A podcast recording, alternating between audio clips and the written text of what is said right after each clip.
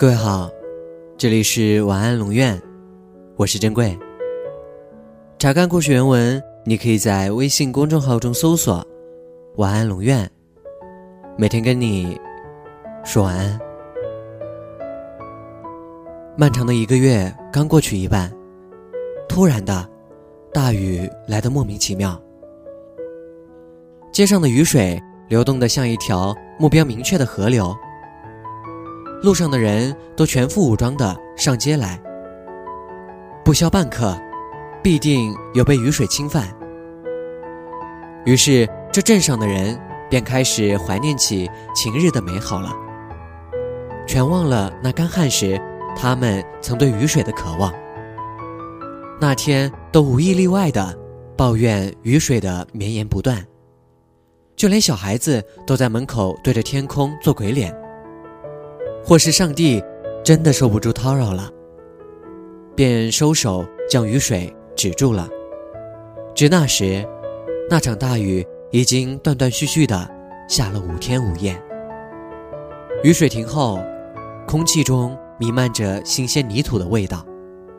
人们由房中重新回到街道上，来来往往，但每个人都隐隐感觉到缺少了些什么。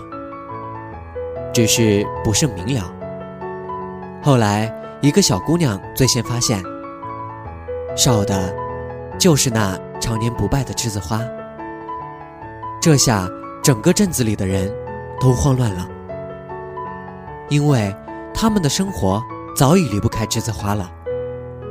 好几家依靠栀子花发家的商户们，最先坐不住了，他们请来了据说是国内著名的植物学家来。但都没有让栀子花重新开放，这也就算了。问题是，那个老考究走时留下了这么一句话，可着实似一颗重磅炸弹。这里的栀子花常年不败，本来就不合常理。现在它们不再开放，倒也符合花季，使它们都恢复了正常。不必惊慌。可是，谁能不惊慌呢？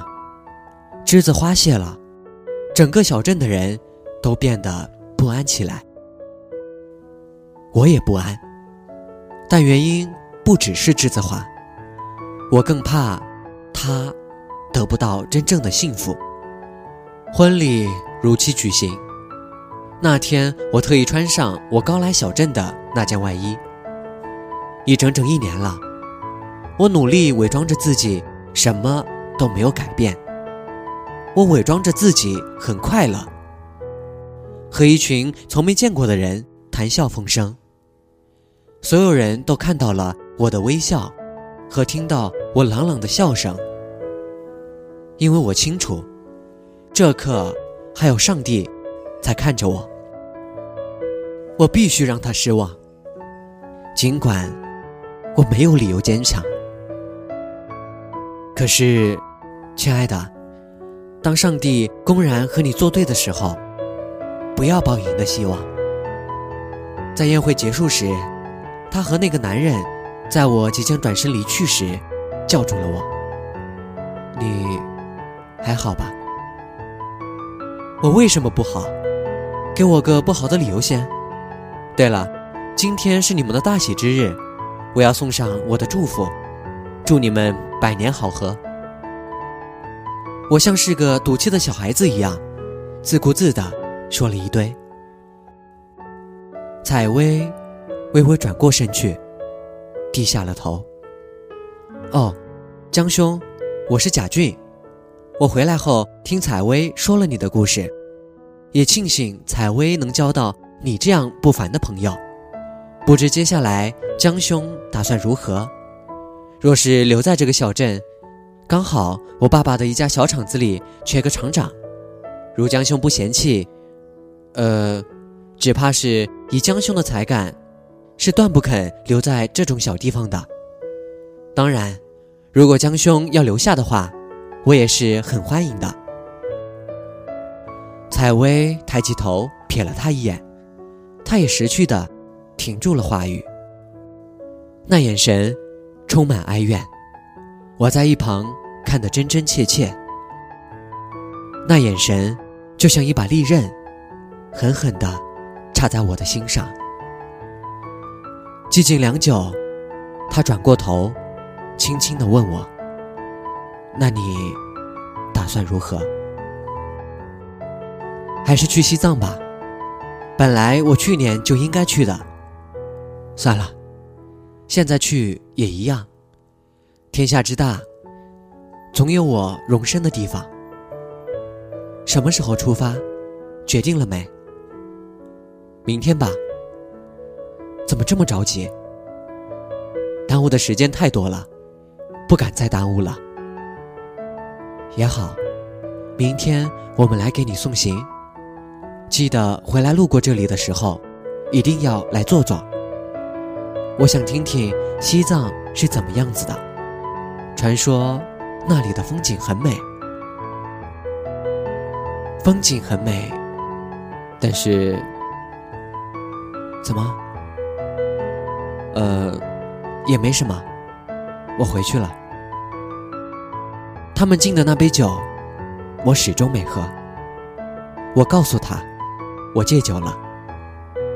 就在刚刚，我从桶里。舀了一杯水，一饮而尽。在他诧异的表情中，转身，快步离开了。酒越喝越暖，水越喝越寒。这是我没有告诉他的。那天夜里，我被那清冷的月光所惊醒。正值深夜，我起身离去了。因为我不想让这里的任何人看到我的背影。就在我走出这个小镇时，一股久违的栀子花香飘来，真真切切。栀子花终于开了。我边走边喃喃道：“